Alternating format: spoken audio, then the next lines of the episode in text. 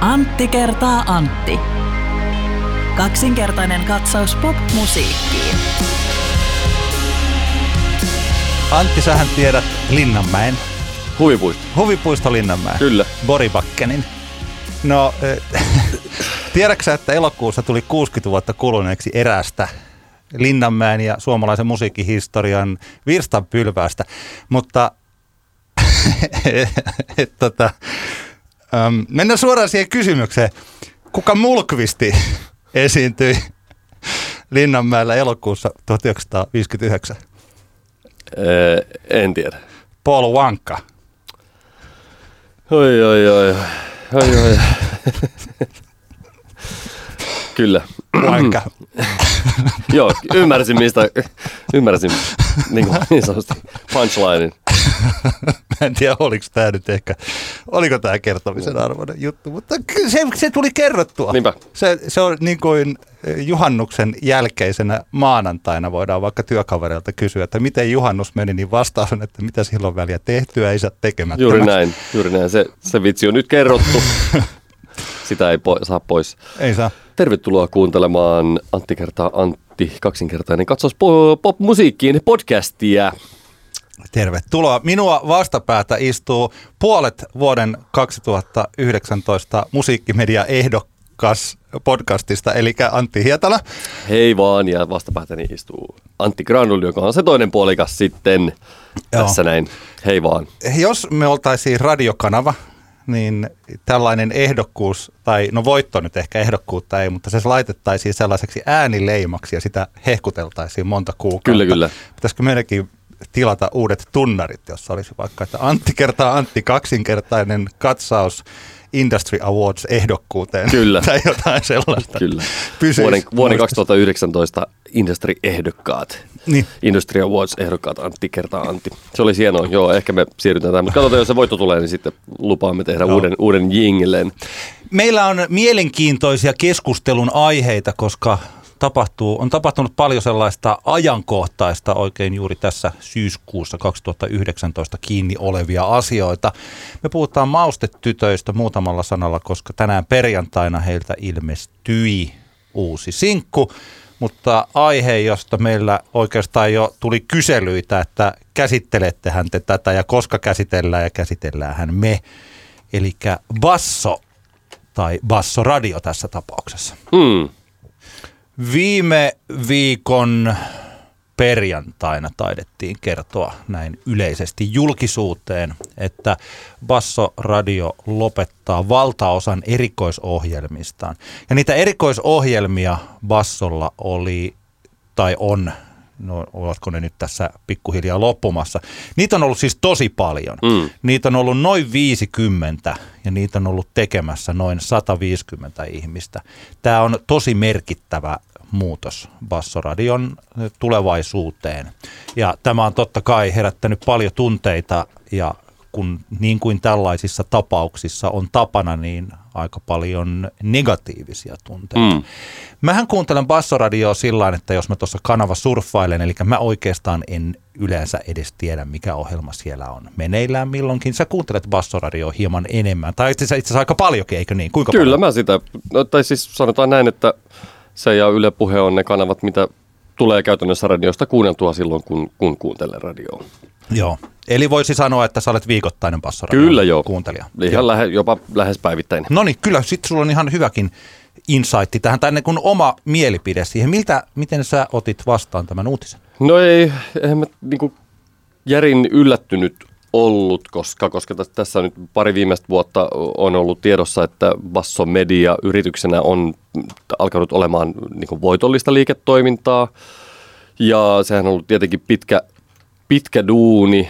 Mä muistan, että silloin kun mä itse aloitin, aloitin kulttuurituotannon opinnot Helsingin silloisessa stadiassa, nykyään taitaa olla Metropolia nimeltä, niin mun, mun tota, no, niin vuosiluokka kaverina oli Ville Tikkanen, joka silloin niihin aikoihin oli juurikin perustanut Bassoradion parin kaverinsa kanssa ja muistan niistä ajoista, se oli hauskaa, kun Ville yritti käydä välillä koulussa, mutta sitten piti aina, aina lähteä yhtäkkiä luennon keskeltä juoksemaan, kun joku serveri oli jossain vaatekaapissa pimahtanut ja sitten se piti mennä sitä korjailemaan, että lähetys ääni jatkuu. Ja tota noin, niin siitä on tietenkin tultu, tultu aika pitkä matka tässä 15 vuodessa.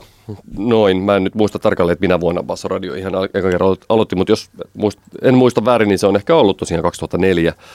Siitä jotenkin se, nämä, nämä erikoisohjelmathan on pitänyt sitä, niin kuin, musta tuntuu, että ne on pitänyt sitä niin kuin alkuperäistä Bassoradion ideaa niin kuin yllä, joka on ollut se, että paikallisten DJ-toimijoiden kautta ollaan pyritty niin kuin pitämään mahdollisimman laajana ja monipuolisena se musiikkitarjonta.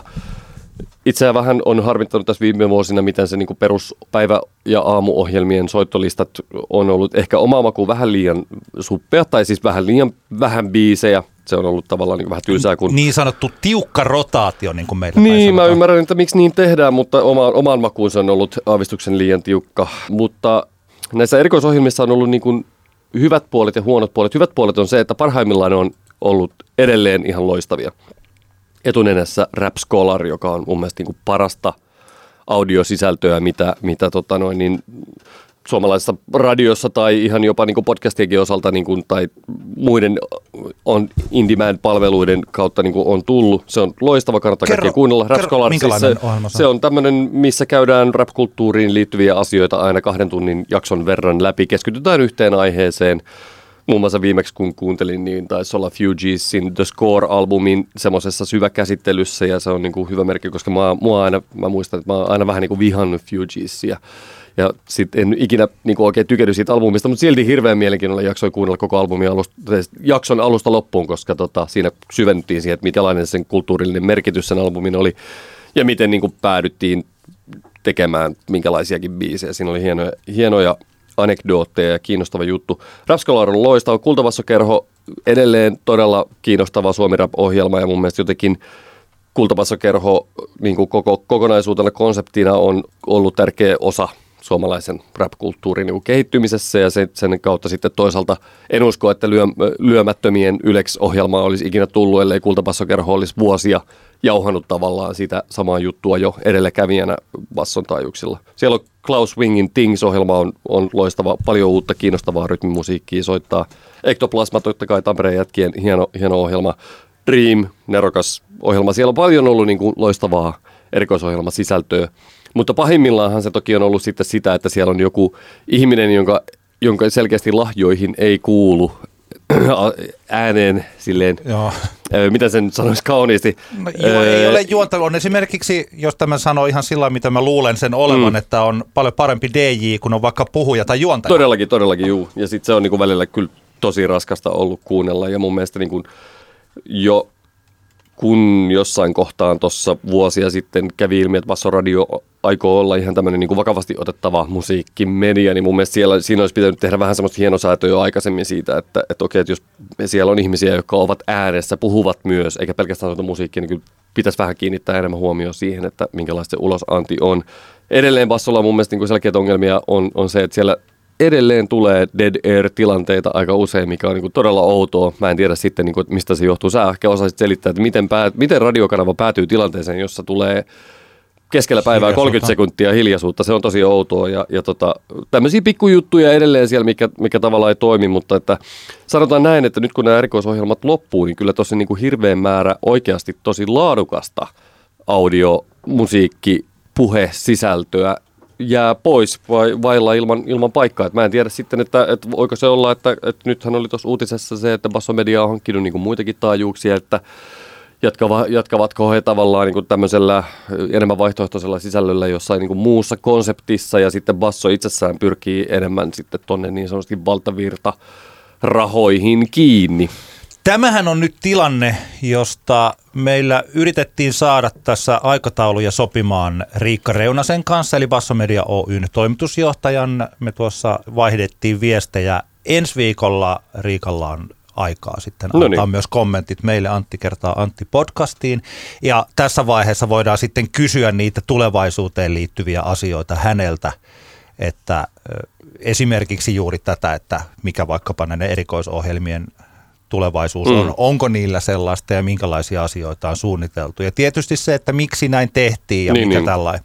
Mulla tietysti on omat näkemykseni näistä asioista ja vaikka senkin uhalla, että tämä menee nyt sellaiseksi, mikä on tätä niin sanottua nettiaikaa, että media kirjoittaa jonkun äh, tällaisen think piecein tai kolumnin, joka ei välttämättä pidä paikkaansa.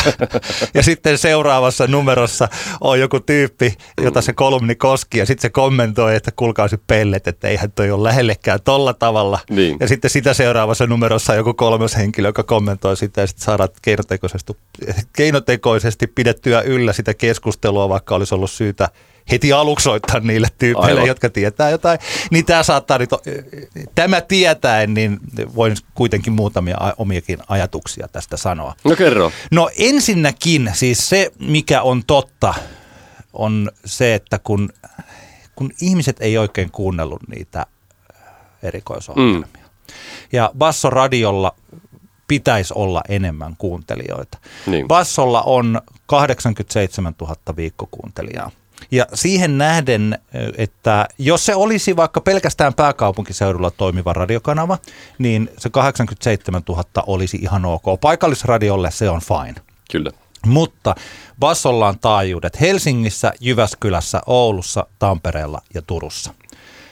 Jos Suomessa on jotakin urbaaniutta, ja kyllähän täällä jotakin urbaaniutta on, niin aika hyvin nämä taajuudet riittävät siihen. Eli Mm. mielestäni jakeluverkko tässä vaiheessa on ihan ok.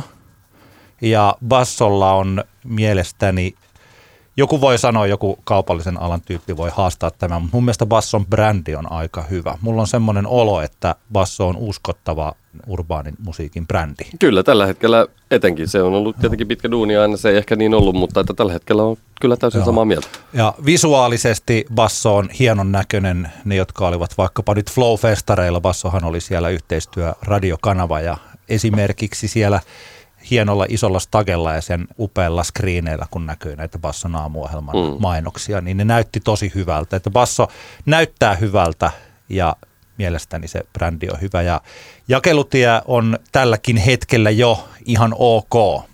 Ja jos jakelutie tosiaan tästä vielä kasvaa. Siis tällä radiobisneksessä lyhyesti, että brändi on tärkein, jakelutie on toisiksi tärkeä ja sitten tulee muut asiat, vaikkapa musiikit ja persoonat ja la la la la, la mm. ja tämän, tämän tyyliset asiat. Eli Bassolla on olemassa ihan ok tällainen voittava pokerikäsi, Mm. mutta he ovat ehkä pelanneet sitä vähän huonosti niin. siinä, siihen nähden, että he saisivat enemmän kuuntelijoita. Aivan.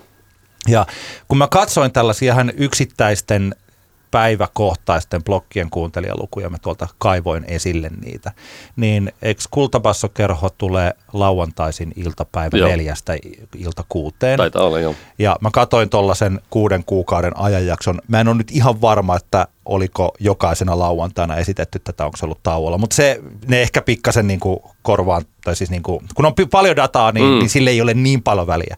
Niin tällä kaksituntisella on noin 6000 kuuntelijaa viikossa. Joo. Se, vaikka on, mä ymmärrän kaiken toi, ja kultapassokerho on ollut se, mitä tuossa on nostettu. Mä luulen, että sen, tai siis tiedänkin, että se vaikutus on juuri toi, mitä sä sanoit, että Mm. se on valtavan inspiroiva ohjelma ollut koko tälle skenelle. Kyllä, kyllä. Ja siis sillä, siltä se ainakin näyttää eh, ihmisen mun näkökulmasta, joka ei siinä skenessä ole. Et tärkeä ohjelma. Mutta että kun ne ihmiset eivät enää niin hirveästi sitten hakeudu, niitä on aika vähän, joka raivaa omasta lauantai-iltapäivästään juuri sen Kyllä. kaksituntisen. Niin 6000 on, se, se alkaa olla, olen sen verran pieni, että kun niin miettii, että miksi sitä tehdään näin. Niinpä. Ja yksi asia, jota ehdottomasti ensi viikolla kysytään sitten Riikka Reunaselta, että kuinka paljon tähän vaikutti se viime keväänä tullut tieto, mistä mekin puhuttiin, taidettiin muuten olla ensimmäisiä medioita Suomessa tästä Gramexin ja kaupallisten radioiden on-demand toistokiistasta, joka ei Niin. ole vieläkään ratkennut. Eli että musiikkipitoiset ohjelmat ovat hävinneet Suplasta ja Radioplaysta ja vaikka Bas- Basson, jos menee sinne Basso Playeriin tällä hetkellä ja parhaita pystyy kuuntelemaan, mutta on-demand-osion kohdalla lukee, että Bassoradion on-demand-osio on toistaiseksi tauolla. Liekkisisällöt ja live-radio ovat kuitenkin käytössäsi Mm. Jos mä ajattelen vaikka erikoisohjelmia, niin tällainen, että niitä ei pysty jälkikäteen kuuntelemaan, niin voisin ajatella, että suositulla ohjelmalla jälkikäteen voisi olla erittäin mittavaa kuuntelua. Mm, Mutta kun kyllä, sitä ei pysty tästä sopimuksesta, koska kaupalliset radiot ja Gramex ei ole päässyt siihen sopimukseen, niin ne on leikattu sieltä pois. Niin eipä tuollaista ole vaikea lähteä kehittämään, kun kertaa sitä sopimusta ei ole tullut. Ja tämähän on pikkasen se, mitä me keväällä ennakoitiin ja jota mä sillä sanon, että tämä on tosi sääli nyt kaikkien osapuolten kannalta. Ja en tiedä niistä, tai siis en ainakaan kerro tietäväni niistä sopimuksista ja niiden sisällöistä mm. mitä. Mutta että jos on siis tällaista asiaa, että, että meillä on vaikka Gramex, joka on niin musiikin tekijöiden puolella, niin. Ja sitten meillä on kaupalliset, jotka haluaa saada rahaa, ja nämä kaksi tahoa ei pääse sopimukseen, niin sitä johtaa, me, siis että onko se syynä siihen, että meiltä loppuu hirveän määrä musiikin erikoisohjelmia, jolloin voidaan ajatella, että sekä kaupallinen potentiaali pienenee, että suomalainen musiikki köyhtyy, mm. kun siellä motherfuckerit ei ole päässyt sopimukseen. Eli siis, ja okei, ehkä ehkä tämä erikoisohjelmien lopettaminen olisi tapahtunut joka tapauksessa. Niin, niin. Don't know. Riikka Reunanen ensi viikolla varmaan osaa vastata tähän omasta näkökulmastaan. Kyllä, kyllä. Mutta se tilannehan on siis tämä, että kun radio kuunnellaan tipoittain, että valtaosa ihmisistä kuuntelee radioa sillain niin kuin he menevät ravintolaan. Että ei sinne ravintolaankaan mennä ajatuksella, että onkohan siellä nyt torstaina kello 11.12, niin saanko mä nyt sieltä sitten sitä raamenia – mm. vai onko siellä tällä kertaa jotain perunapohjaista cheddar gnocchi sössömössöä tarjolla. Että mä haluan, okei okay, no nyt en mä tulisi tänne vähän tyhmä vertaus, mutta että, että ei sinne ravintolaankin mene, jos mä menen japanilaiseen ravintolaan ja mä haluan syödä siellä jotakin, niin ei siellä sanota, no tänään me ollakin australialainen ravintola just Niinpä. nyt tällä hetkellä, kun sä tuut sinne. Radio toimii nykyään varsinkin niin, ja sitten kun ihminen haluaa omalle ajalleen kuunnella, mitä hän haluaa, niin kuuntelee vaikka podcastia esimerkiksi, nyt juuri tätä joku kuuntelee omalla mm. ajallaan, ja tämä ei tule livenä mistään. Jos tämä tulisi vaikka nyt, Antti kertaa Antti olisi bassolla soimassa vaikka sunnuntaina aamupäivällä 11-12, niin kyllä siellä varmaan olisi kuuntelijoita taajuudella, mutta aika iso osa siellä miettisi, että ketä nämä oikein on, mikä tämä on. Ja mä haluaisin kuunnella nyt jotain urbaania musiikkia. Aivan. Ja miksi täällä, täällä tulee tällaista. Ja tämä on se ongelma, kun ei edes se on-demand-puoli ei toimi näissä musiikkiohjelmissa. Niille ei ole taajuudella paljon kuuntelijoita. Ne, jotka niitä haluaisi kuunnella, ei ole juuri silloin läsnä, mm. tai sitten he eivät edes tiedä, ja ne, ketkä on läsnä, ei tiedä, mitä siellä soi. Tämä on se nykyaika kaupallisessa, tai se ei olisi kaupallisessa radiossa, vaan tämä on siis maailmassa, median kulutuksessa. Mm. Tämä on se tämänhetkinen tilanne. Niin se, että mitä, äh, oliko tämä nyt sitten Riikka Reunasen kommentti, joka Helsingin Sanomien uutisessa osi, oli, että Bassoradiosta halutaan tehdä helpommin ymmärrettävä.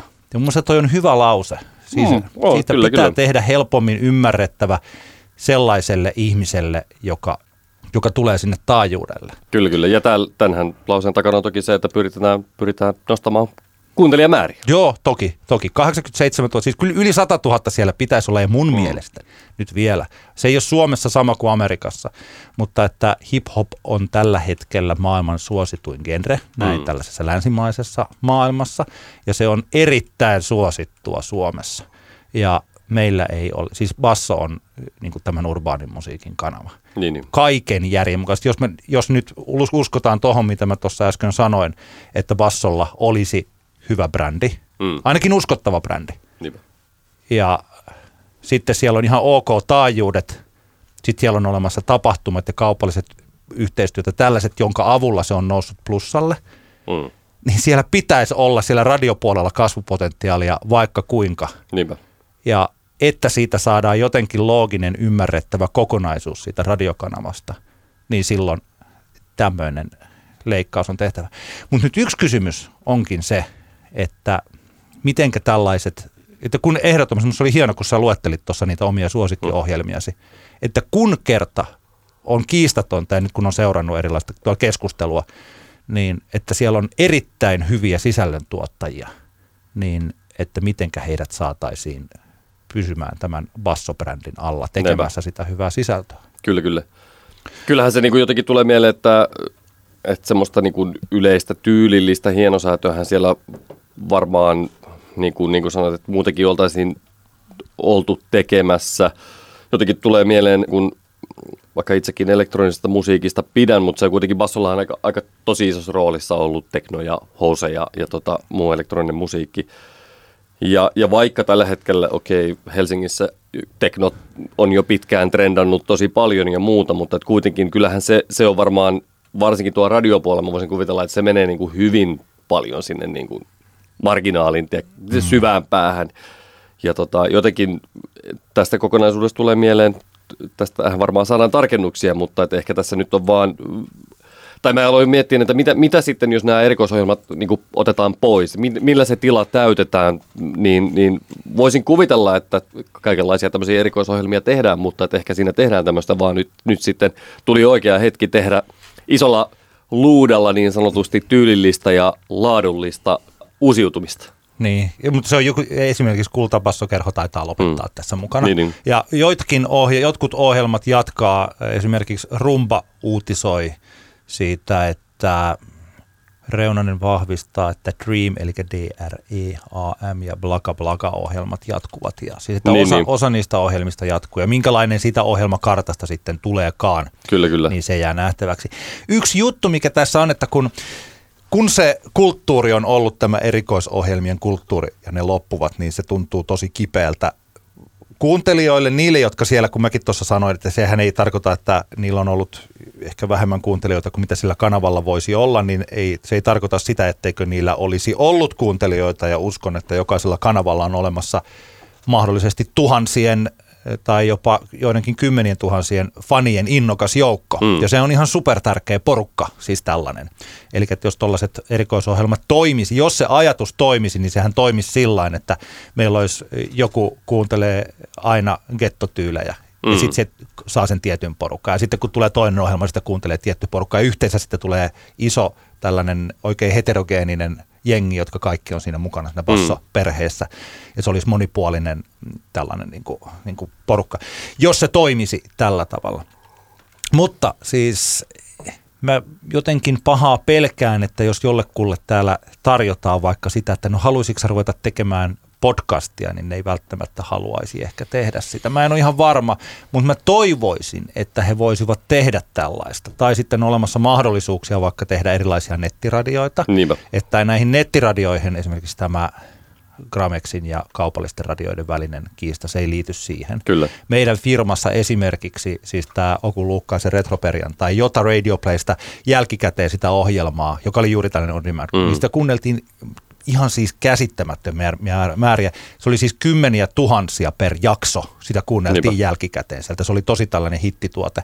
No, meillä sitten se ongelma ratkaistiin niin, että Retroperjantai on tällä hetkellä omana nettiradiona Aivan. siellä. Kyllä, kyllä. Niin, että jos on olemassa suosittuja erikoisohjelmia, jotka ovat kokonaisen nettiradion arvoisia, mm. niin sitten niille voisi tehdä sellaisen. Tämä esimerkiksi on yksi vaihtoehto. Kyllä. Tai jos siellä on erittäin hyvää puhesisältöä, niin leikataan musat pois sama mitä meillä on täällä. Mm. Ehkä tehdään tällaisia, että meillähän ei täällä tässä soi musiikki, mutta meillä on siis pieniä sitaatteja, Aivan. mitkä on niin kuin sekuntimääräisesti lyhyitä sitaatteja.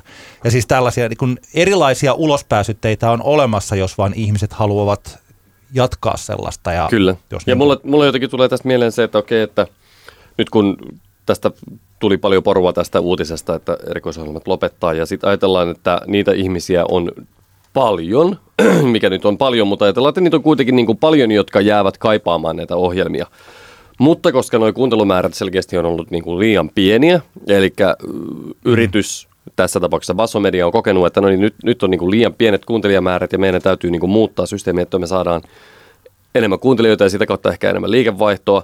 Niin ehkä nyt voisi olla hyvä hetki jokaiselle, joka miettii, että voi, että nyt tämä mun suosikkiohjelma loppuu, niin voi esimerkiksi olla yhteydessä ohjelman tota noin, niin pitäjiin ja ilmoittaa, että hei, että mikä olisi se media, minkä kautta minä tulisin niin kuin nauttimaan, kuluttamaan tätä tiettyä ohjelmaa. Mm. Tiedätkö, meinaa, meinaa vaan, että tässä on tämmöinen niin kuin ristiriita siinä, että okei, okay, ihmisiä harmittaa, että ne ohjelmat loppuu, mutta niillä ohjelmilla ei ollut riittävästi kuulijoita. Tähän, tähän on tavallaan niin kuin mahdoton, mahdoton tilanne ollut alun, no. alun perinkään, jotenka, jotenka ehkä niin kuin tässä kohtaa, jos mä nyt mietin, että ajatellaan vaikka, että Klaus Wingin Things-ohjelma, joka, joka, on, joka on tosi hyvä ja mä voin kuvitella, että sille ei välttämättä ihan hulluna kuitenkaan kuuntelijoita on ollut, niin laadukassa kuin se onkin, niin ehkäpä, ehkäpä pistän Klausille viestiä, että hei, että, että toivottavasti jatkat ohjelman tekemistä, mutta et, ja, ja sitten ehkä mietin sille ehdotuksen, että missä se voisi olla, mikä olisi semmoinen niin kuin platformi, millä, millä mä tulisin tulevaisuudessa oikeasti sitä kuuntelemaan. Mun voitti on vaan se, että nyt jokainen voi miettiä, että miksi en kuunnellut bassoradiota. niin, se on.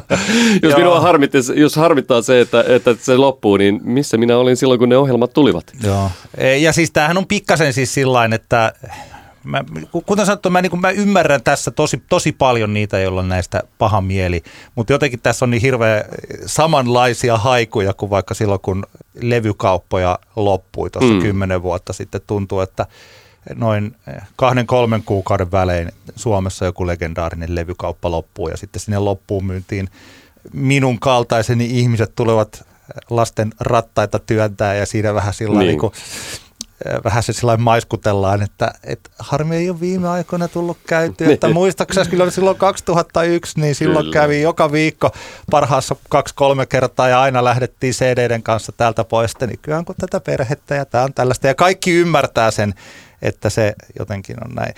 Ja niin, että kun sillä arvostuksella – ei niin hirveästi makseta laskuja, niin kuin Näinpä. ei hyvällä promolla tai rukouksilla. Näkyvyydellä, näkyvyydellä niin, harvemmin pystyy niin, suoraan. Ja rukouksilla ei pysäytetä hurrikaaneja. Et se, ja toisaalta, niin kuin mä nyt toistan vielä ton, että kun se puhesisältö on hyvää, niin silloin esimerkiksi podcastit tai jotkut muut tällaiset keinot ovat, että on olemassa paljon erilaisia keinoja – levittää sitä hyvää, mitä Kyllä. on tekemissä. Ja varsinkin, jos on tuollaisia erikoisohjelmia, jotka perustuu enemmän puheeseen kuin musiikkiin, mm. niin tuossahan nyt on olemassa, siellähän on olemassa sitten ohjelmilla jo yhteisö. Kyllä, kyllä. Ja siitä olisi niin kuin hieno jatkaa, jos vain he haluavat niin tehdä. Näin. Tällaisia. Ja mun, mä puhun tässä nyt aika tällaisella yleisellä tasolla sen takia, että valtaosa näistä ohjelmista on sellaisia, joita mä en ole kuunnellut, niin mä en tiedä yksittäisten ohjelmien Aivan. identiteettejä ja niiden sisältöä ja heidän yleisöään ja tällaista. Kyllä vain. Lopuksi haluan kyllä mainita sen, että viime vuosien basson niin kuin kokonaiskehityksessä mun mielestä niin kuin mahtavinta on ollut se, että sinne on löytynyt Ensinnäkin sinne on löytynyt Hikinen iltapäivä, joka on, mä oon ehkä aikaisemmin sanonut, mutta se on nerokas ohjelma, tukea Jusa, teette aivan loistavaa duunia, se on hämmentävä. Mä en ehkä niin kuin ikinä olisi voinut kuvitella, että mä jotain tuommoista radion peruspäiväohjelmaa, jossa niin sanotusti lätistään ai- aiheesta ja toisesta, niin jaksasin no. kuunnella, mutta hikinen iltapäivä se on niinku nerokas konsepti ja Basso olisi tyhmä, jos päästäisivät Tuken ja Jusan menemään tässä. Samoin, samoin pakko sanoa, että Basson aamuista jaksan kuunnella sitäkin, vaikka pitkään olin, että kaikki maailman radiokanavien aamuohjelmat ovat, niillä on erityinen paikka helvetissä, mutta kyllä täytyy sanoa, että etenkin Lina Schiffer duunisi tota, Bason aamuissa, se on aivan mahtavaa. Ja jotenkin voisin myös kuvitella, että, että tota, Linan kaltainen hahmo on varmaan aika elintärkeä Basson tulevaisuudelle, koska Lina on älykäs ja tietää musiikista paljon, on itse DJ, keikkailee paljon, näkee mitä, niin, näkee, mitä niin, kuin niin sanotusti kentällä tapahtuu, niin tota, Tuossa, tuossa on niin hyvät peruselementit mun mielestä olemassa, jotka, jotka ovat sopivasti haastavia, mutta eivät liian vaikeita kuitenkaan Joo. kuulijoille. Niin mä uskon, että siinä on, kyllä tässä, niin kuin, kyllä tässä Basso voi ihan voittajana, voittajana päästä eteenpäin. Tällä hetkellä siis tämänhetkinen tieto on se, että Basson prime time nämä ohjelmat, mm. ne jatkuvat sellaisena, että niitä ei olla, olla muuttamassa. No se, Eli se on varmasti ihan fiksu. Se on, se on fiksua joo. Mutta me jatketaan keskustelua ja kysytään sitten tästä tulevasta ja syistä eh, ensi viikon jaksossa. Ja ehkä tällaisena, tämä on multa tämmöinen ehkä niin kuin, joka pitää musiikista ja minä katson, että jos mulla on joku tämmöinen poliittinen agenda, niin se olisi se, että suomalainen musiikkimaailma olisi parempaa sanaa kun en keksin, niin jotenkin parempia elinvoimaisempia. Siis tällainen, mm. että kun netissä tietysti tätä ensi pettymystä puretaan sillä tällä aika perinteisellä nyt loppu basson kuuntelu. Niin, niin. Niin ne ihmiset, jotka bassoa kuuntelette, niin älkää nyt lopettako sitä, kun nyt kuunnelkaa enemmän. Niin, niin. Tämä on nyt se hetki, että yleensä tällaiset muutokset eivät ne kieli siitä, että nyt menee ihan saatana hyvin, niin, niin. vaan päinvastoin yleensä se Kyllä. ne kieli siitä, että nyt asioiden pitää muuttua. Että ei vasso, siis silti, niin kuin, että ei sitä nyt kannata hylätä tämän takia. Niinpä. Ja siis, siinä vaiheessa, mm. jos, se, jos tapahtuu niin isoja mu- muutoksia vaikkapa musiikissa, että se ei tunnu enää omalta, niin sitten vain, sittenhän se tapahtuu joka niin, niin tapauksessa. Niin, just näin, just näin. niin kuin tätä, mitä huomasin, että tuolla on tällaista niin kuin pelkoa, että tuleeko tästä nyt niin kuin yleäksi ja tuleeko tästä mm. hittiradio ja muuttuuko nyt se kaikki tämä tällainen, eli että syökö basso oman uskottavuutensa, että siitä tulee taas yksi hittiradio tuohon tohon rinnalle. Jos näin käy, niin sitten käy, mutta, Aivan. mutta tuota, siihenkin varmaan saamme ensi viikolla vastausta. Että Niin, muut- ja viimeistään siinä kohtaa, kun Basson ohjelmakartta uudistuu ja sitten kun me pääsemme käytännössä Niin kuuntelemaan sitä, Juu, että juu. minkälaista se sisältö on. Jos se on paskaa, niin Niin, niin, Sitä soro, sitten sorom kannata no kuunnella. sano. Niin, aivan, aivan oikein, mutta ei tässä vaiheessa vielä. Niin kuin, ei kannata hylätä hienoa radiokanavaa ja hienoa brändiä. Just näin. Muistatko, kun Maustetyttöjen ensimmäinen sinkku julkaistiin? Missä olit silloin, kun maustetyttö? No, Nimenomaan.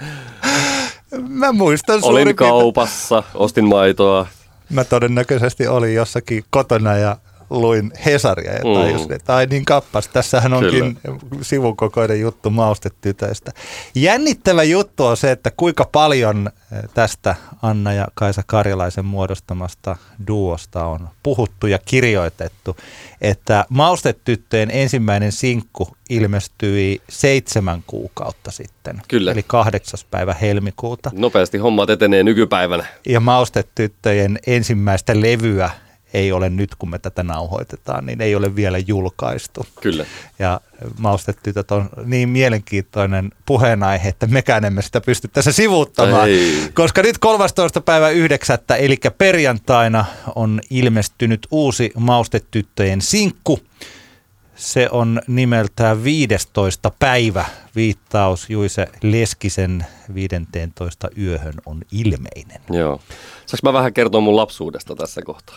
Mun mielestäni koska tahansa Antti kertaa Antti on hyvä foorumi siihen, että me voidaan puhua lapsuuksistamme. Joo, tota, mulla, mulla oli onnellinen lapsuus. Mä Joo. voin kertoa, että, että asuimme Pälkänellä perheeni kanssa ja, ja tota, Söikö se siellä pälkäneen perunalimppu? totta kai siellä, siellä Se oli herkku. ylpeitä perunalimpusta. Itse asiassa se on muuten tosi hyvää leipää. Se on sitä edelleenkin hyvä. varmasti myydään kaupassa.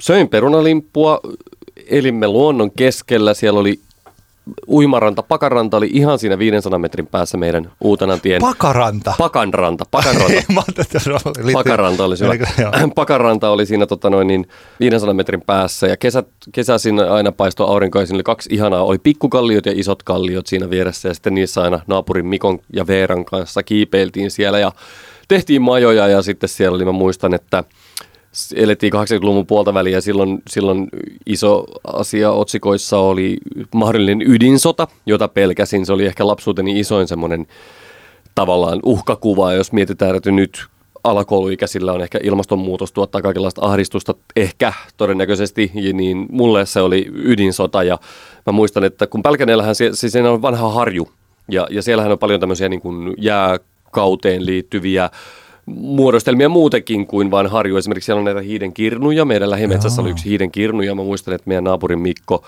sanoi mulle, että tuossa on räjäytetty ydinpommi, että sen lähelle ei kannata mennä ja sitten mä aina kiersin sen tosi kaukaa sen hiiden kirnun. Mä kerran kävelin sen läpi sit lopulta ja mä totesin, että hei, eihän mulle käynytkään, musta ei tullut mikään kolmepäinen Toxic Avenger monsteri tämän seurauksena. Anyway, lapsuudestani vielä sen verran, että Kotona niin isä, isäni kuunteli aina tota, kaikenlaista mahtavaa classic rockia. Silloin tokikaan sitä ei kutsuttu classic rockiksi, vaan Led Zeppelinia ja Rockiksi. rockiksi. Led Zeppelinia ja sitten toki aika paljon proge, ö, tota, Pekka Pohjolaa ja tasavallan presidentti Vigvamia ja, ja kumppaneita. kamaa. Hyvää kamaa. Kiitos vaan isälle siitä, että sain niitä kuunnella. No anyway, mä kuitenkin sain tavallaan semmoisen, mun näkymä semmoiseen toisenlaiseen maailmaan oli sitten se, kun mä olin perhepäivähoidossa. Ja, ja sielläkin mulla oli pääsin tosi, tosi kivaa, mutta tota, siellä perhepäivähoidossa soi, siellä semmoinen niin äänitapetti oli se 80-luvun puolen välin suomi rock kautta iskelmä, eli Eput ja Popeda ja Yö ja Kari Tapiot ja, ja tota, Topi Sorsakosket ja muut. Ja sehän on niin kuin pitkälti oli aika semmoista niin kuin tosi, tosi masentavaa musaa. Mm-hmm surullisia melodioita ja niin kuin synkkiä tarinoita. Ja, ja mä jotenkin, mä muistan, että mä, mä niin kuin, mua vähän niin kuin ihmetytti aina, aina silloin ihan niin kuin jo pienenä lapsena, että miksi niin kuin kukaan, miksi kukaan niin kuin haluaa kuunnella tämmöistä musaa. Ja sitten tämän perhepäivähoidon, sen perheen poika, joka oli mua muutaman vuoden vanhempi, niin hänen huoneensa oli mahtava. Se oli tapetoitu kissin ja waspin julisteilla ja, ja sitten Se oli tavallaan portti ihan semmoisen toisenlaisen maailmaan. Sitten samoihin aikoihin mun veli, isoveli alkoi silloin kuuntelee kaikenlaista niin kuin siistiä musaa. Ensin pelkästään heviä, mutta sitten alkoi tulee rinnalle muunkinlaista kaikenlaista niin kuin rushia ja, ja, ja ton tyyppistä niin kuin, musa, joka erosi hyvin vahvasti siitä, että mitä, mitä se niin kuin Suomi Rock tapetti oli, millä mä altistuin käytännössä 8-9 tuntia päivässä siellä perhepäivä hoidossa. Ja, ja tota, sitä kautta sitten alkoi löytyä niinku itselle omia suosikkibändejä, niin kuin Aerosmith ja ACDC, Guns N' Roses, joka taas siirsi mut tavallaan ihan semmoiseen toisenlaisen ulottuvuuteen siitä synkästä, masentavasta suomirock-todellisuudesta, joka tavallaan sieltä perhepäivähoidon radioista puski läpi. Ja mä tajuan, että se mun suhtautuminen niin kuin suomenkieliseen musaan on pitkään ollut sitä, että mä oon niin kuin taistellut niitä tavallaan aika ahdistavia fiiliksiä vastaan, mitä siitä Suomi, siitä 80-luvun puolenvälin Suomi rock, niistä niin kuin mollin melodioista ja niistä synkeistä sanotuksista on tullut.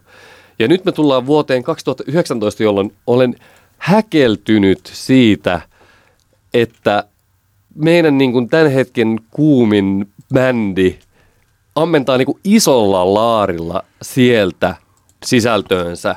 Ja totta kai mä ymmärrän sen, että nämä ihmiset, mostetyttöt, nämä siskokset, niin heillä on tietenkin ihan eri perspektiivi tähän hommaan, koska eivät he ole eläneet sitä, sitä lapsuutta. Ja se on tosi niin kuin kiinnostavaa, että, että esimerkiksi nyt tämä 15. päivä, joka niin kuin on tavallaan hyvin niin kuin alleviivaavasti ammentaa siitä kulttuurista. Toki pienellä modernilla twistillä ja niin poispäin, niin, niin se, on, se on mun mielestä niin kuin, se on tosi niin kuin mielenkiintoinen homma. Ja sanotaan näin, että en kyllä 15 vuotta sitten, jos joku olisi sanonut, että hei, 12, 2019 trendikkäin ja kuumin suomalainen indie-bändi tekee 80-luvun puolen välin suomi rock. Ei ole kyseessä pastissi, mutta hyvin vahvasti sieltä vaikuttajansa ottavaa musiikkia – en olisi uskonut. Ja nyt vielä alleviivaan sen, että minun mielestäni ihan maustetytöt ovat ensinnäkin hyviä biisinkirjoittajia, loistavia tekstittäjiä, ja tämäkin 15 päivä kappale on tosi onnistunut biisi, enkä yhtään oleta, että tämä ainakaan millään tavalla maustetyttöjen tavallaan niin suosio tulee vähentämään, mutta ymmärrätkö mun niin kuin ristiriitaiset tunteet tämän kaiken keskellä? Tämä on, Tämä on semmoista musaa, jota, josta mä oon niin kuin koko elämäni viettänyt, niin kuin mä oon pyrkinyt niin kuin pakenemaan tämmöistä musiikkia. Niin nyt, nyt tämä on, niinku, tää on uskomaton, tämä on häkellyttävää. Mulle, sulla on varmaan suurin piirtein sama. Mä keskustelin puolisoni kanssa tästä biisistä tänään aamulla. Ja tämä ei ole, Maustetytöt ei ole hänen musiikkiaan. Mm. Että hänen suuria suosikkiyhtyeitään ovat olleet esimerkiksi The Smiths tai vaikka Crash. Ja nyt niistä toinen on niin kuin jo manan mailla ja toista ei enää voi kuunnella, niin mm. nyt on sitten vaihtoehtona, että puoliso lukee kirjoja.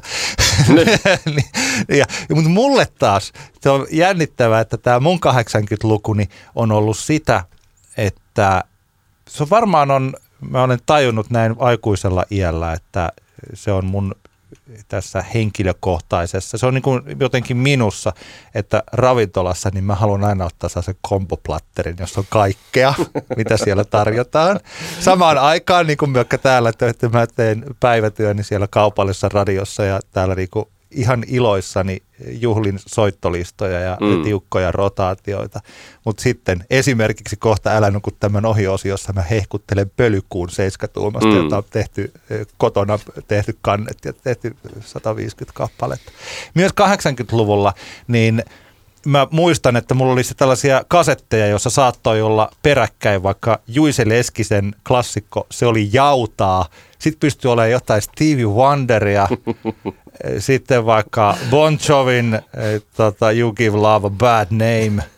Sitten siihen heti Levi and the Leavingsin Pohjois-Karjala. Ja sellaiset, jotka on aika kaukana toisistaan. Mm. Ja en mä ajatellut tuollaisena 10, 11, 12-vuotiaana. Ei mulla ollut mitään hajua siitä, että onko nämä lähellä vai kaukana toisiaan. Kasetteja, jotka mä astin, Twisted Sisterin Stay Hungry, sitten mä astin Toton Seventh Onein, Eppujen kahdeksas ihme – aika kaukana toisistaan oleva nykynäkövinkkelistä kaikki on tällaista setämusiikkia, mutta siihen aikaan ne oli niin populaarimusiikkia sen, kyllä, siinä hetkessä Olet siis ollut musiikillisesti kaikki ruokainen jo pienestä lähtien. Mä oon ollut kaikki ruokainen, mutta yleensä jos joku sanoo, että on kaikki ruokainen, niin se tarkoittaa sitä, että se ei oikeasti kuuntele mitään eikä pidä mistään. Mm. Et mä kuuntelen vähän kaikenlaista musiikkia ja sitten kun heil, hänelle, tällaiselle ihmiselle iskee siihen Haksan Cloakin levyn, että no kuunnellaan, pistetään valot pois ja kuunnellaan, niin eipä kelpaa, mm. eihän. Niin jotenkin, jotenkin tällä. Niin mulla siis tähän ne bändit, mitä sä tuossa mainitsit ja mistä sulla on jäänyt sellainen olo, mikä oli hyvä sanoa, että haluat päästä niistä, niistä jos ei mahdollisimman kauas, niin ainakin tarpeeksi kauas. Niin, tai siis mä oon, mä oon niin. oikeasti niinku, mä oon pyrkinyt niistä. Niin, niin, no niin. En, en siis varsinaisesti enää. Mä niinku, tavallaan niinku, mä oon niinku siinä tilanteessa, että mä pystyn vaikka maustareita kuuntelemaan. Joo. Mutta just se, että tavallaan mä oon niinku viettänyt elämästäni 30 vuotta Joo. koittamalla niinku pysyä mahdollisimman kaukana niinku semmoisesta musiikista. Kyllä. Tässä on siis yksi asia, mitä olen nyt varmaan ehkä sanonut aikaisemminkin, mutta kyllä maustetytöissä, että jos heillä on se näissä kaikissa biiseissä suurin piirtein se sama saudinen, sama komppi. Ja sitten ne melodiat ovat hyvin sitä 80-lukulaista tällaista keskikalja suomi melankoliaa. Mm-hmm. Tosin tosi tarttuvia melodioita. Mä tykkään sen tyylisistä melodioista. Kyllä. Että niistä ei ihan suoraan tule mieleen mikään toinen biisi, paitsi silloin, kun halutaan. Eli jos SOS alussa viittaa Abban SOS, mm. niin tässähän on sitten alussa suora viittaus Juise Leskiseen. Kyllä. Ja tota, Mutta kyllä siis esimerkiksi tämä, mistä me juteltiin Ari Ojalan, eli Iskelmän ohjelmajohtajan kanssa silloin Iskelmäfestareilla, kun me oltiin tuolla Maustetyttöjen keikalla, niin tämän 15 päivä kappaleen Ari juuri pointtasi sieltä jälkikäteen, kun keskusteltiin, että onhan se ihan täydellinen kertosa 15 päivä ilman sua ja, ja kaljaa. kaljaa. Kyllä, kyllä. Et se, kuulostaa, se, on, se on niin mieleenjäävä ja sitten se, miten se päättyy se kertosäe, sen pitäisi helpottaa, mutta ei menisi vannomaan. Hmm. Kuinka upeasti sanottu, yksinkertainen. Tai tämä, mikä mä itse kuvittelin, että kolmas sinkku olisi tämä, jos mulla ei olisi, mulla hmm. ei olisi mitään. Niin hieno, että siis ne maustetyttöjen vetovoima, siis hän, maastetyttöjen musiikin vetovoima on mulle ainakin niin kuin todella vahvasti niissä sanotuksissa. Kyllä, kyllä. juu, se, on, se, on, se on nimenomaan tämä on niin, kuin niin, ja sehän on ollut silloin 80-luvulla aika monessa suomirock-bändissä, ne sanotukset on ollut juuri ne, se juttu. Martti Syrjä, on, on, on, Jösta Sunkvist, Juise Leskinen, Tuomari Nurmio, Ismo Alanko – Siis tällainen kaikki muuten äijä, ihanaa, mm. että maustetytöt ovat niin kuin toiset, mutta siis niin kuin nykyään, ja totta kai siis nykyään, jos ajattelee vaikkapa Paolo Vesalaa tai, mm. tai tota, Sannia tai nyt niin kuin maustetyttöjä, siis tällä, että kyllä siis kyllä sanoitukset on suomenkielisessä musiikissa on ollut aina tosi paljon tärkeämpiä. Mun, musta tuntuu siltä, kun vaikka jossain amerikkalaisessa valtavirrassa, jossa voi laulaa aika... Niin, no tästä, on, tästä on analyysejä ollut paljon niin. just, että minkä takia tavallaan, minkä takia vaikka suomalainen tai saksalainen musa ei menesty rajojen ulkopuolella. Niin liittyy niin. just siihen, että, tota, että se, on se, se on se kieli ja siihen liittyvät asiat niin tärkeitä meille. Oh. Kyllä, kyllä. Siis tää, ja, ja niin kuin, niin kuin sanoin, mä, mä, mä pidän, pidän maustetytöistä. Se, mikä niin kuin tässä on mun mielestä mielenkiintoinen homma, mitä ei ehkä ennen tätä kappaletta en ole tullut ajatelleeksi, että kyllähän tämä menee niin semmoiseen vahvaan suomalaiseen niin kuin viinalaulukulttuurin Joo. ö, jatkumoon maustetytöt. Ja, ja, ja eikä siinä mitään, mutta tavallaan tämä on ehkä yksi asia myös, mikä selittää sen, että tämä on tästä on niin kuin tulossa tosi suosittua musiikkia. Mm. Jos ajatellaan, että ihan niin kuin klassikoita, ei tippa tapa tai juoda viinaa tai, tai mitä kaikkia näitä no nyt vaikka on. se 15, 15 yö, yö ja, ja niin poispäin. Niin, niin, niin tavallaan niin kuin, kyllä selkeästikin me jopa niin sanotusti tiedostava kansanosakin ei ehkä niin kuin aktiivisesti, mutta passiivisesti pitää kappaleista, jossa lauletaan viinan juomisesta. Ja tämä vieläkin on siis sillä mikä tässähän on tosi hyvä tämä kontrasti siihen. Jos 15 yö kertoo kahden viikon ryyppiputkesta, tämä 15 päivä kertoo kahden viikon selvänä olosta. Niin. Että sehän on aika, aika hauska, on, on, on. Aika hauska kyllä, va- kyllä, vastakappale kyllä, siihen. Tämähän oli yksi, josta just puolison kanssa puhuttiin, että kun hän, se, hän mun mielestä ihan hyvällä tavalla haastoi tässä tapauksessa tai siinä keskustelussa mua – siitä, että, että jos nämä ovat aitoja ja nämä laulavat vaikka jotenkin tällaisia. Niin kuin, että, että, onks, että laulavatko he nyt niin kuin omista kokemuksistaan ja jos laulavat, niin miksi kaikki ovat niin innoissaan siitä, että on olemassa okei nyt artisti ja laulut pitää erottaa toisistaan. Mm. Ja siis tää on niin kuin, siis tällä. Mutta että kun tässä lauletaan mielenterveyspotilaista, jolla on alkoholiongelma ja jolla menee tosi huonosti ja tässä nyt romantisoidaan sellaista asiaa, että voiko tässä käydä sillä lailla, että, että tota, me juhlitaan jotakin sellaista, mitä ehkä ei pitäisi juhlia.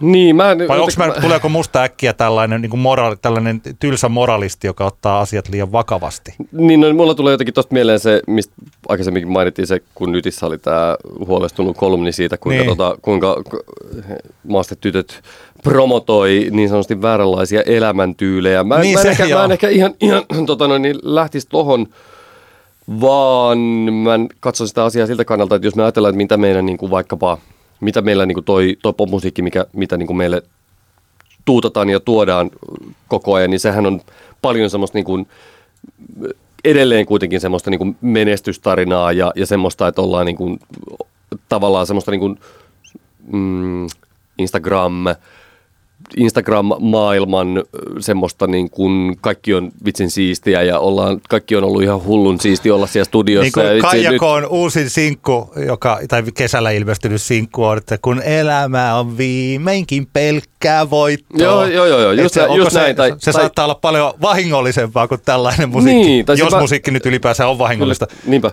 mutta siis pointti on vaan se, että tämähän on ta- selkeästikin tämä, tämä maustetyttöjen tapa – ilmaista asioita elämästään tai sitten niin kuin kuvitteellisten hahmojen elämästä, niin tämähän on selkeästi vaan niin kuin tosi vahvaa ehkä jonkin asteista vastareaktioa sille.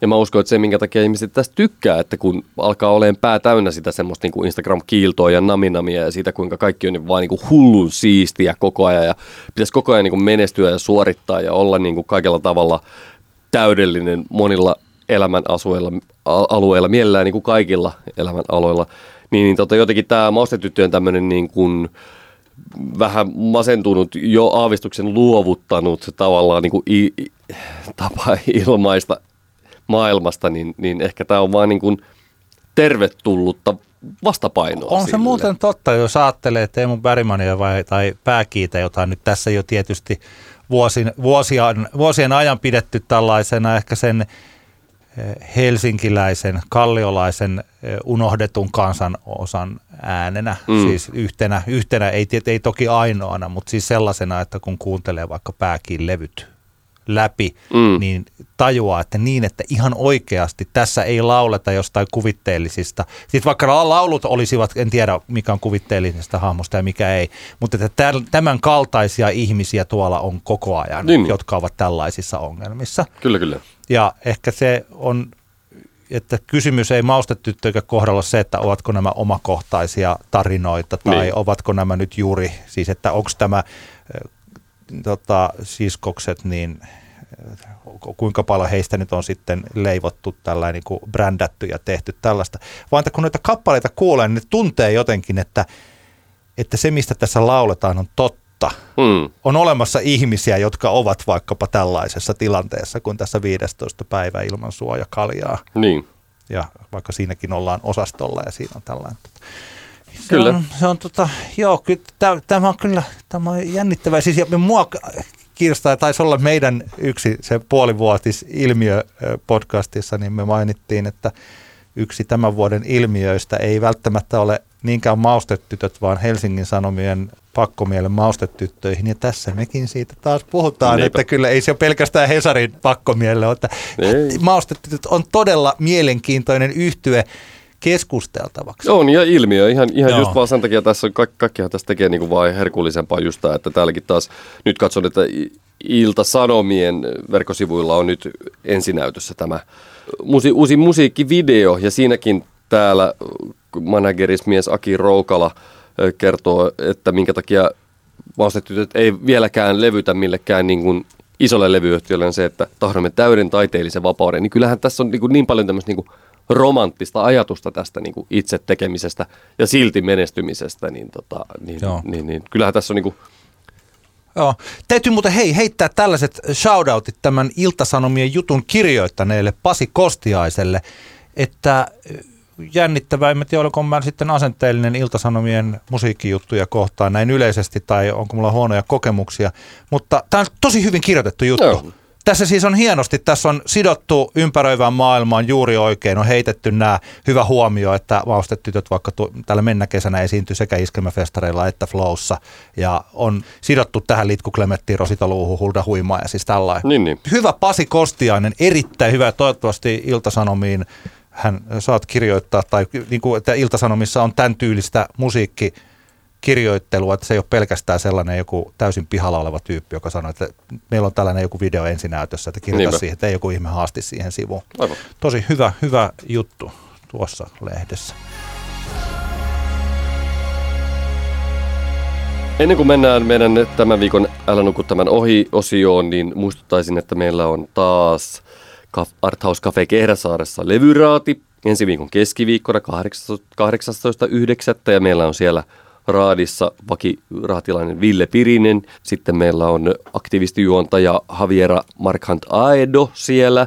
Sitten meillä on Sienestä ja kuvataiteilija Aino Louhi ja sitten meillä on muun muassa Rock Siltanen pseudonyymin takaa löytyvä Mikko Siltanen, joka muun muassa Räjäyttäjät ja Talmud Beach yhtyessä soittaa ja pelellä lauleskeleekin.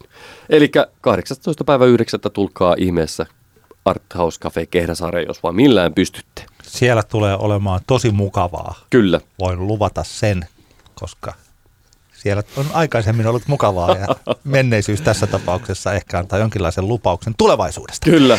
Mikä sun Älä nuku tämän ohi kappale on?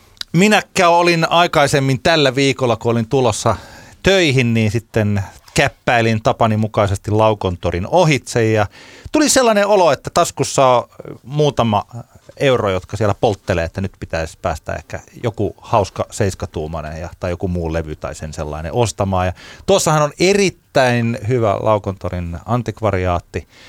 Sen tunnistaa siitä, että siinä on tuo tuommoinen keltainen, miskä tota sanotaan, toi tollainen... Markiisi. Markiisi, joo. Sä osaat aina hieno kaikki oikeat termiitit. tota, ja minä sinne sitten käppäilin ja siinä juteltiin ja minä ostin kolme seiskatuumaista, jotka kaikki ovat meidän toi aikaisempina viikkoina, pari, oliko se noin kuukausi sitten sinun suosittelemasi Jari Raasteen ilmanlaiva Seiskan ostin. Ai saakeli, se pitää käydä itsekin hakemassa. Joo, toisen puolen Candy Dandy muuten tässä on, ei lähellekään yhtä hyvä biisi kuin ilmanlaiva, mutta aika kiva veto kanssa. Kyllä. Mutta tota, sitten mä ostin yhden Jukka Nousiaisen vanhan tällaisen seiskatuumaisen pari kaljaa vaan. Ja nämä jo otin siihen tiskille, kun sitten minulle suositeltiin tätä uutta yhtyettä, joka on nimeltään Pölykuu.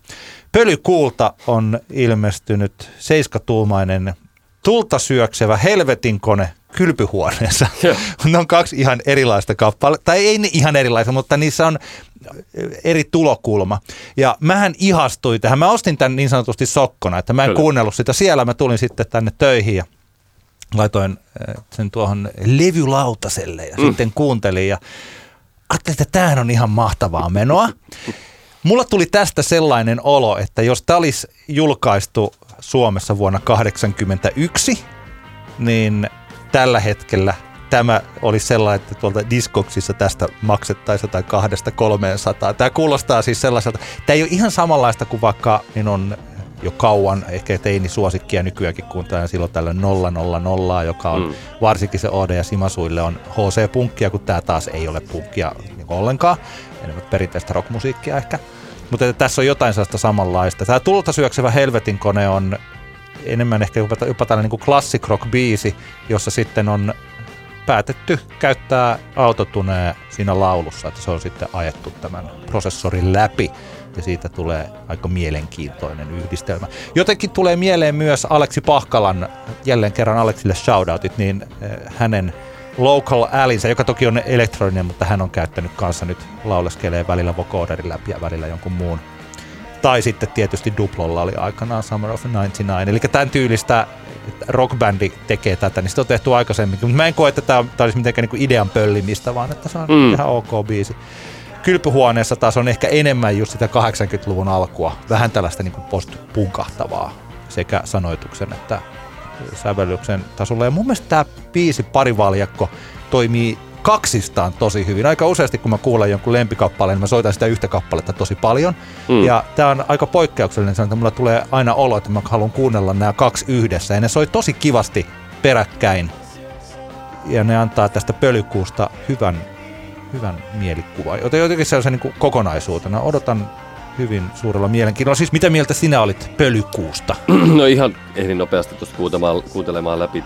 Oli miellyttävää musiikkia. Sellainen tuli tuosta vielä tuohon aikaisempaan lapsuus, lapsuusavautumiseen mieleen, että oikeastaan niin kuin, Suomi Punk on ollut sellaista ekaa musaa, niin kuin suomenkielistä musaa, mitä mä oon oikeasti elämässäni silleen niin kuin varsinaisesti dikkaillut. Se oli jotenkin, se oli semmoinen niin kuin, toisenlainen juttu taas, sitten jos miettii tuohon niin Suomi, Suomi rock-hommaa, niin sitten joskus teininä, kun löysin niin kuin vanhat HC, Suomi HC niin kuin klassikot, niin jotenkin niin kuin niitä, niitä pystyi silleen, niin kuin niissä oli vähän erilaista sitten taas se angsti. Ja kyllähän tämä, niin kuin, niin kuin sanoit, niin tähän vahvasti vie sinne niihin aikoihin, 20-luvun alkuun. Erityismaininnan haluaisin kyllä antaa tästä loistavasta levyyhtiön nimestä, joka tämän on julkaistu, eli Suolavesi Records. no. Aivan, aivan tota, ehdottomasti parhaita. Todella, todella jotenkin semmoinen kuvaileva levyyhtiön nimi. Nyt muuten kun huomasin, jännittävä juttu. Eli siis Pölykuul on julkaissut Suolvesi Recordsin kautta. niin kaksi vuotta sitten aika lailla tasan niin Helvetin kone-nimisen kasetin, mm. jossa on yhteensä kahdeksan kappaletta. Ja nyt tosiaan tässä on, äh, tota, en tiedä onko nämä uudet versiot vai, vai miten. Mutta siis tosiaan Joonas Kiviranta, Ville Puumala ja Ville Heikki Väisänen ovat tässä pölykuu yhtyessä ja toivottavasti tämä nyt tarkoittaisi sitä. Kaupungin valot totta kai, missä he ovat esiintyneet. Pöly, pölykuulla on kuuntelijoita kuukauden aikana Spotifyssa kahdeksan. Ole, e, o, ole edelläkävijä. Minä olen varmaan niistä jo. Sä oot niistä yksi, eli. Antti laskee pointin tuossa seitsemän, eli jos haluat olla edelläkävijä, niin menet Spotifyin kuuntelemaan pölykuuta. Ei se varmaan laske. Oletko sinne ne kaikki kahdeksan? Ei mä voi olla ne kaikki kahdeksan. Mahtava yhtiö, toivottavasti tulee lisää musiikkia pölykuun nimellä ja keikkoja ja kaikkia, että tämä olisi muutakin kuin vain sellainen, että kahden vuoden päästä tulee sitten seuraava joku kasettisinkku tai jotain sellaista. Ihanaa musiikkia, tykkään.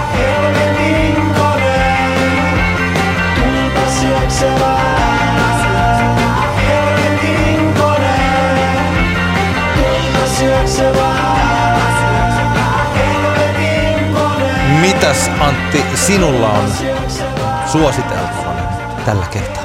No mulla tällä kertaa ei ole biisi, vaan mulla on ö, podcast-jakso. Ja tota, tässä ensinnäkin täytyy niinku kiittää jokaista teistä kuulijoista, jotka pidätte huolen, että täällä Robin Fanaatikko podcast isäntä ei missaa mitään Robin aiheesta sisältöä, vaan, vaan tota, no niin, vinkkasitte, useampi ihminen vinkkasi, että loistava Song Exploder podcast on julkaissut viimeisimmän jaksonsa, joka käsittelee siis Robinin Honey-biisiä, nimibiisi Robinin viimeisimmältä albumilta. Ja tota, mä en tiedä oikein, miksi mä en ollut tarttunut tähän podcastiin aikaisemmin, mutta nyt, nyt sen sitten päädyin tekemään ja hyvä niin. Tämä on tosi, tosi kiinnostava, kompakti kokonaisuus, jossa Robin itse kertoo Honeybeesin syntytarinan ja sen, miten se, miten se sitten käytännössä toteutettiin, tuotettiin ja miksattiin lopulta valmiiksi kappaleeksi. Ja tässä on ihan hirveän paljon kiinnostavia elementtejä, ihan jopa se, että jo siitä lähtien, että tämä biisi on purettu tässä yksittäisiksi raidoiksi ja niiden kautta sitten käydään läpi tätä tuotantoprosessia – että mi- miten, miten päädyttiin mihinkäkin ratkaisuun ja miten nämä sitten eri raidet soi yhdessä. Siinä oli se tosi mielenkiintoinen, että se koko kappale on lähtenyt tällaisesta kasiorytmistä, mm, bassosta oli. ja rytmistä, jota, jos mä nyt ihan oikein ymmärsin, niin tässä lopullisella versiolla sitä ei sitten Niin, ei sellaisena ole. Sellaisena niin, ole. Mutta niinhän se monesti biisessä taitaa mennäkin, että ensin tulee joku, joku pieni aihio ja siitä assosiaatiolla päästään seuraavaan, seuraavaan asiaan ja lopulta sitten on, lopputulos onkin jotain ihan muuta kuin alun perin piti olla. Tämä, ehkä tämän podcast-jakson niin kuin ihanin kohta on ehdottomasti se, kun toimittaja tässä kysyy Robinilta, että, että oliko sinulla joku tietty henkilö mielessä, jota ajattelit tätä biisiä kirjoittaessa ja Robin vastaa, että mhm. Ja sitten toimittaja kysyy, että, että no tietääkö tämä henkilö, että sinusta että hänestä lauletaan tässä kappaleessa. Ja siihen Robin vastaa myös, että mm-hmm. Ja se on jotenkin kyllä aika semmoinen tota, kohtuu ihana, ihana kohta. Onnea vaan hänelle, josta tämä biisi kertoo, koska tämä kappale on todella, todella jotenkin, tämä teksti on, on aika semmoinen, no mun mielestä tosi kiehtova, kiinnostava ihan jo senkin takia, takia että tässä niin pitkälti, jos mietitään niin itse niin kuin hani, eli hunajaa, sehän on niin kuin hyönteisen tuottama erite lopulta, ja sitten se lauletaan vaikkapa syljestä ja muuta, että tässä on aika paljon tämmöistä, niin kuin, aika tämmöistä niin kuin konkreettisen fyysistä, mutta sitten toisaalta taas biisi menee aika semmoisella niin kuin astraalitasolle tässä kokonaisuudessa, tämä on hyvin kiehtova kokonaisuus. Joo, ja esimerkiksi tällaisia asioita, niin kuin vaikka, että miten Robin avaa sitä että kenen kanssa hän on halunnut sitten tätä tehdä, mm. kenet hän on ottanut tähän kappaleeseen yhteistyökumppaniksi vaikkapa ja mitä he sitten ovat tuoneet siihen, että kuka tuo vaikkapa viulusovitusta tai sitten laulujen kaiutuksia tai sitten vaikka tässä miksausvaiheessa sellaista, että hän halusi tällaista niin kuin klubimusa otetta siihen. Se on todella inspiroivaa kuulla On joo. Ja kyllä, kyllä jotenkin, jos voisin kuvitella, että ainakin jos siellä joku ku, semmoinen tässä kuulija nyt, joka, joka itse tekee, tuottaa musiikkia, niin kannattaa kuunnella tämä silläkin korvalla, että tässä just on, on näiden niin kuin erillisten raitojen kautta käyty läpi tätä, että, että millä tavalla johonkin tuotannollisiin ratkaisuihin on päästy.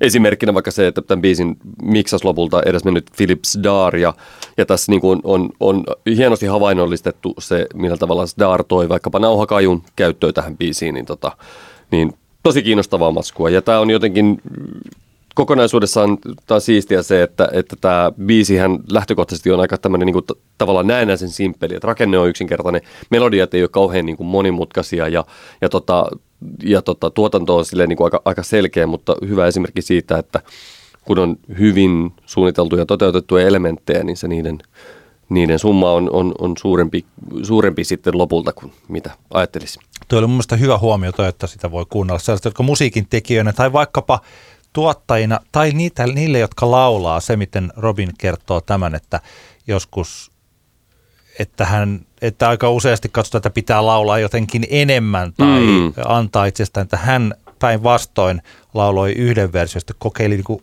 joka oli jo aika pehmeästi laulettu. Sitten mm. ajattelin, että hän kokeili laulaa sen vielä pehmeämmin ja sitten kolmannella kerralla vielä jotenkin sillain tai käyttikö hän ter- sanaa relaxed tai mm. jotenkin sillä että hän laulaakin sitä vähemmän ja rennosti sen mukaisesti, Näinpä. mitä hän yrittää siinä sanoa. Kyllä. Ja se kappale, joka kuullaan sitten, tämä Hani soi sitten tämän eh, parikymmentä minuuttisen eh, puheosuuden jälkeen, niin siitä saa ihan uusia asioita irti ja sitä kuuntelee ihan eri tavalla ja se on hyvän musiikkipuheen yksi ominaisuus kyllä. Kyllä vain. Ja tota, ihan ehdottomasti nyt kyllä tulee sitten varmasti kuunneltua muutenkin se on Exploder-jakso. Ja tämä oli siis jakso numero 167, tämä Robinin Hani, Hania käsittelevä jakso. Täällä on jaksoja, jotka käsittelee vaikkapa Janelle Monain, Empress Offin, Fleetwood Macin, Big Boyn biisejä. Taidanpa näihin perehtyä tässä lähiaikoina sama, tarkemmin. Sama täällä, tosiaan sanoinko mä se jo. Mutta meillä siis, kun meille tätä on, mulle ainakin on suositeltu tätä podcastia monta kertaa ja en ole ikinä siihen tarttunut, kun tässä maailmassa on niin paljon kaikkea asiaa, mm. joihin tarttua, niin kaikkea ei ehi. Mutta nyt tämä oli superpositiivinen ensikosketus. Niin Kyllä, kiitos kaikille vinkkaajille. Kiitoksia. Ja kiitos kun kuuntelit tämän meidän Antti kertaa Antti podcast-jakson. Muistutan vielä, että meille voi lähettää sähköpostia anttiaxantti.gmail.com. Sinne voi laittaa kommentteja ja ehdotuksia ja, ja kysymyksiä ja, ja haastoja ynnä, ynnä muuta. Facebookissa voi myös käydä, jos haluaa vaikka ke- siellä keskustella meidän kanssa jostain näistä aiheista, mistä puhuttiin, niin se on mahdollista. Se on aina tosi kivaa, kun joku näkee sen vaivaa, että kommentoi sinne, niin pyrimme aina sitten vastailemaan siellä. Kyllä, Kyllä, kannattaa kuunnella musiikkia joka päivä. Musiikki on, musiikki on ihana keksintö. Musiikki on tosi hyvä, paitsi Joo. silloin kun se on paskaa. Just niin. Ja paskimmillakin, paskimmillaan musiikki on paskaa, Kyllä. mutta parhaimmillaan musiikki on hyvää. Todellakin. Keskikertaisimmillaan musiikki on keskikertaista. Just näin. Näihin aatoksiin. Kiitos paljon kuuntelemisesta. Palataan ensi viikolla asiaan. Hei. Moi. Antti kertaa Antti. Kaksinkertainen katsaus pop-musiikkiin.